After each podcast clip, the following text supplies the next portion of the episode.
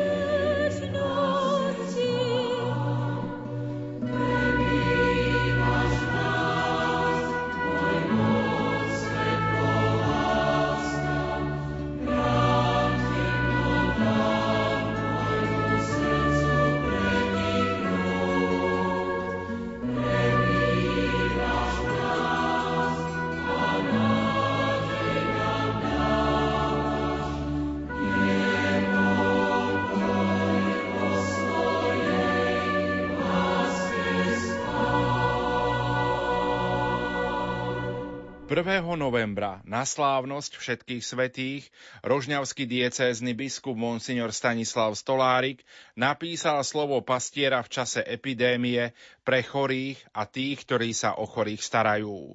Tu sú jeho slová. Drahí chorí a všetci, ktorí sa o chorých staráte, milí bratia a sestry, ktorých sa dotýka utrpenie vlastné alebo utrpenie blízkych, alebo vzdialenejších ľudí, ale aj vy, ktorí ste už vyprevadili svojich drahých do väčšnosti, či už skôr, alebo len nedávno, úprimne vás všetkých pozdravujem. Uvedomujem si, že keď oslovujem zvlášť chorých, trpiacich, oslovujem skutočne všetkých, pretože, milí bratia a sestry, utrpenia kríž sa dotýka života každého jedného človeka. V tomto čase viac upriamujeme našu pozornosť na kríž pandémie COVID-19. Zvlášť sa modlíme za tých, ktorých sa to dotklo, dotýka, priamo. Všetkým takto skúšaným vyslovujem svoju blízkosť. Je to zároveň aj príležitosť uvidieť rôzne podoby kríža v mnohých formách ľudského života. V výraznejšej podobe kríža nie sú ušetrené ani deti, mladí, aj oni sú nie zriedka poznačení chorobami, krížmi, ktoré môžu siahať až na život, o čom svedčia oddelenia detskej onkológie, ale aj iné oddelenia či liečebné ústavy. V dnešnej dobe však deti a mladí často trpia v rodinách, v ktorých chýba láska, alebo čo je ešte horšie, tam, kde sa prejavuje násilie akéhokoľvek druhu. Teda oslovujem vás všetkých, deň slávnosti všetkých svetých. Slávnosť všetkých svetých a utrpenie. Ako to môže ísť dokopy? V deň slávnosti sa predsa treba radovať, oslavovať, nemyslieť na bolesť. Na dnešný deň máme evanielium, v ktorom sa dozvedáme Ježišovú programovú reč, blahoslavenstva. Ježiš nám priam slávnostným spôsobom hovorí o zákone, ktorý platí v jeho kráľovstve. Prežívaním týchto zásad sa staneme, ale už aj teraz stávame blahoslavenými. Podmienky k dosiahnutiu tejto blaženosti nie sú ľahké ani jednoduché. Ježiš to vie. On si život na zemi vyskúšal na vlastnej koži. A dobre vie, čo je to prežívať podmienky dosiahnutia blahoslavenstiev. Dobre vie, čo je to utrpenie, rôzne druhy strádania, nemať strechu nad hlavou, utekať, byť vyhnancom z vlasti, nenávisť zo strany členov milovaného národa. Ježišovi nikto nemôže vyčítať, že nepozná bolesť a utrpenie. Utrpeniu sa na tejto zemi vyhnúť nedá. Ale veľmi dôležitý je osobný postoj každého človeka k prítomnému krížu. Svetý Páter Pio nás povzbudzuje. Trpíte, ale uverte, že Ježiš trpí vo vás, pre vás a spolu s vami. Vaše slzy pozbierali anieli a vložili ich do zlatého kalicha. Až raz predstúpite pred Božiu tvár, nájdete si ich. Sveta sestra Faustína píše, Utrpenie je najväčší poklad na zemi, očistuje dušu. Ak sa ku krížu postavíme odmietavo, s odporom, utrpenie sa nestratí a stáva sa vlečením kríža. Určite nie je vlastné človeku, aby sa z kríža tešil. Ale Ježiš nám ukazuje, že kríž je znakom spásy. Krížu a utrpeniu v našom živote, nech príde v akejkoľvek podobe, môžeme dať zmysel, ak ho príjmeme s Ježišom. Páter Pio nám ďalej hovorí. Spierame sa v skutočnosti, že naše duše potrebujú utrpenie, že kríž sa musí stať našim každodenným chlebom. Ako telo potrebuje výživu, tak duša potrebuje kríž, ktorý ju deň čo deň očistuje a oslobodzuje od pozemských vecí. Nechceme pochopiť, že Boh nás nechce ani nemôže zachrániť a posvetiť bez kríža. Čím silnejšie si priťahuje nejakú dušu k sebe, tým viac ju posvecuje krížom. Ak príjmeme kríž, poniesie ho sám Ježiš Kristus a my budeme len pomáhať. A tam, kde nesie Ježiš kríž, tam je vždy prítomná aj Panna Mária, aby svojmu dieťaťu pomáhala, povzbudzovala drahí chorí, trpiaci, akýmkoľvek spôsobom, drahí bratia a sestry, ktorí sa o chorých staráte, na vlastnej koži zakusujete, čo je to nie kríž na vlastných pleciach, alebo čo je to byť Šimonom, ktorý pomáha niesť kríž. Nie je jednoduché ani jedno, ani druhé. Ani vtedy, keď je všetko prijímané a robené s láskou ale na obidvoch stranách sa stretávame s tvárou Ježiša Krista. V tvári trpiaceho človeka sa zračí tvár trpiaceho Krista a v tvári človeka, ktorý slúži trpiacemu, možno spoznávať tvár Krista, ktorý sa skláňa k ľudskému utrpeniu, k chorému, utrpením skúšanému človeku tak, ako sa skláňal k trpiacim z svojej doby. Ďakujem vám za to. Keď dokážete takto stretávať pána za všetku námahu a obetu, ktorú prináša kríž, ale aj za všetku starostlivosť o trpiacich. Vaše utrpenie nie je bezvýznamné. Ten, kto dokáže svoje utrpenie obetovať Pánu Bohu za spásu duší, môže veľmi pomôcť nielen sebe, ale aj druhým. Takto prežívané utrpenie v spojení s Kristom má v Božích očiach nesmiernu hodnotu. Takto vyjadrila blahoslavená sestra Zdenka Šelinková. Keby sme poznali, čo znamená trpieť pre Boha, využili by sme všetky mysliteľné prostriedky na získanie utrpenia. Na to pamätajte. Keď prosíte za svojich drahých, živých i zosnulých, za seba, za problémy rodiny, spoločnosti, církvy i sveta. Áno, aj v bolestivom utrpení možno odhaliť a zúžitkovať obrovskú duchovnú silu. Všetko je to cesta posvedcovania. Je to iná logika ako tá, ktorú má svet. Keď blaženstvo života vidí v úspechu, peniazoch, kariére, v perfektnom zdraví, dobrom postavení.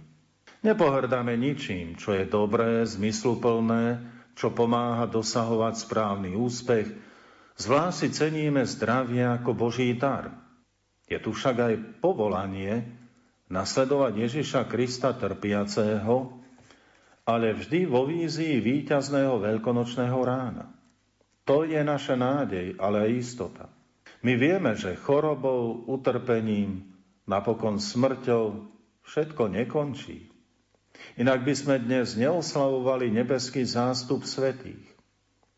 Oni už prešli cestou života. Nemali to tiež ľahké, jednoduché. Sú medzi nimi mnohí známi, úspešní, veľkí svetci, ale aj veľmi jednoduchí ľudia, o ktorých svet nevie, že sú v nebi a prežívajú blaženosť nebeského kráľovstva. Isto sú medzi nimi mnohí, ktorí prijali svoj kríž a statočne ho v dôvere a s istotou Božej blízkosti, lásky a pomoci priniesli až tam, kde sa im otvoril nový svet, dom Otca. Drahí bratia a sestry, všetci máme na zemi úlohu od nášho stvoriteľa, nášho Otca. Každý z nás má jedinečnú úlohu, lebo každý z nás je jedinečný. Neporovnávajme sa s inými, nepodceňujme svoju dôležitosť, lebo v Božích očiach je každý jeden človek vzácný. A každý má dôležitú úlohu v Božom pláne. Vezmeme si len povolanie manželov a rodičov, ako pôsobia svojim príkladom, spôsobom výchovy v rodine, v okolí, Mohli by sme hovoriť o poslaní už detí, ktoré svojím spôsobom zasievajú do svojho prostredia to, čo dostanú doma. Prajem vám, aby každý z vás láskou a úprimne spoznával Boží plán s jeho životom, tie čiastkové úlohy každodenného života, lebo takto sa skladá celý život a pripravuje sa naša väčnosť. Všetci sme povolaní ku svetosti. Malí, veľkí, zdraví, chorí, učení, jednoduchí. Zo zástupu svetých si vyberme vzory, pomocníkov. Možno tých, ktorí prežívali svoj život v podobnom povolaní, problémoch, situáciách ako my. Povzbudzujme sa ich príkladom a vzývajme ich o pomoc. 2. novembra si spomíname na našich drahých zosnulých. Tento rok k často prežívanej bolesti z odlúčenia od týchto našich drahých sa pridáva bolesť, že nie je možné tak ako každý rok navštíviť cintoríny a pomodliť sa nad ich hrobom. Nech nás táto situácia neodrádza od podstatného. Modlíme sa za nich v podmienkach, ktoré máme. Prečítajte si, akú možnosť máme v celej cirkvi tento rok počas celého mesiaca novembra môžeme získavať odpustky pre duše vočistci a tak im pomáhať, aby sa čím skôr dostali do nebeského príbytku a pomáhali nám z neba. Pandémiou koronavírusu trpí celý svet. Pre nás, veriacich, nech je táto doba príležitosťou viac sa obrátiť k Bohu, viac si uvedomiť, že si sami neporadíme, že život na zemi má svoj koniec. Ale pre človeka žijúceho v Božej milosti a naplňujúceho Boží plán to raz bude koniec s pozvaním. Vojdi do radosti svojho pána. Pozývam vás všetkých opäť k modlitbám za seba samých, za svojich blízkych, za církev, za svet, za zastavenie pandémie, za chorých, umierajúcich, za duše vočistci, za tých, ktorí sa starajú o chorých. Svoje modlitby vždy spájajte so svojím krížom a životnými skúškami, čo platí i naopak. Svoje bolesti vždy spojite so svojimi modlitbami. Tak nebude pred Bohom zbytočné ani vaše utrpenie, ani vaše modlitby, ale naopak. Obe získajú oveľa väčšiu silu na vyprosenie predloženého úmyslu. Ježiš nám povedal, kto je a bude blahoslavený. Ak prijímame jeho programovú reč aj do svojho života a tešíme sa na nebo, ktoré nám chystá Pán, vyprosujme aj druhým, zvlášť vzdialeným od Boha, aby chceli prijať občianstvo v Božom kráľovstve, vyprosujme im milosti obrátenia, veď všetci denne potrebujeme konverziu. Všetkým vám prajem a od pána vyprosujem na príhor všetkých svetých Božie dary a pomoc pre váš život, pre vašu cestu svetosti, drahým chorým, trpiacím, všetkým, čo sa o nich staráte, veľa duchovných a fyzických síl, trpezlivosti, dar zdravia. A nezabúdajme na našich drahých, ktorí čakajú na naše modlitby tam v predsieni neba, v očistci. Zo srdca vám všetkým žehnám v mene Otca i Syna i Ducha Svetého. Modlitba za Slovensko. Všemohúci Bože oče, Tvoj syn nás uistil, že ak ťa budeme o niečo spoločne prosiť v jeho mene, splníš našu žiadosť.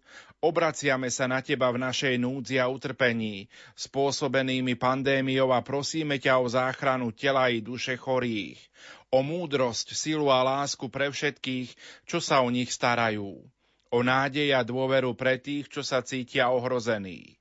O rozvážne, starostlivé a spravodlivé riešenia pre tých, čo majú politickú zodpovednosť v rozličnom stupni. Daj nám veľkú trpezlivosť pri zachovávaní vyžadovaných pravidiel a nariadení.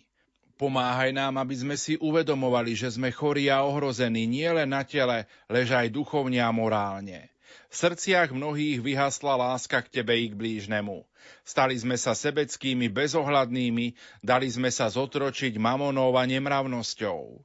Vlej do našich otúpených a zaslepených srdc ja pravdy a lásky Tvojho ducha. Daj nám poznať, v čom sa nám treba zmeniť a posilňuj nás, aby sme sa k tomu aj úprimne a vytrvalo odhodlali. Predkladáme ti tieto naše prosby aj na príhovor sedem bolesnej matky tvojho syna, ktorú si nám dal za patrónku. S jej pomocou sa chceme stávať jedni pre druhých bratmi a sestrami a tvojimi synmi a cérami. Dôverujeme aj v príhovor našich vierozvescov, svätých Cyrila a Metoda, ako aj ich pokračovateľa z nášho ľudu svätého Gorazda. Nech nám vyprosujú uvedomenie si veľkého daru viery a krstu a ochotu snažiť sa žiť kresťansky v našej dobe. O to všetko ťa prosíme skrze Tvojho Syna, ktorý sa za nás obetoval, stál z mŕtvych a s Tebou žije a kráľuje na veky vekov. Amen. Milí poslucháči, končí sa dnešná relácia Duchovný obzor. V uplynulých minútach sme priniesli slovo pastiera v čase epidémie, ktoré napísal rožňavský diecézny biskup Monsignor Stanislav Stolárik. Za pozornosť vám tejto chvíli ďakujú majster zvuku Peter Ondrejka, hudobná redaktorka Diana Rauchová a moderátor Pavol Jurčaga. Do počutia.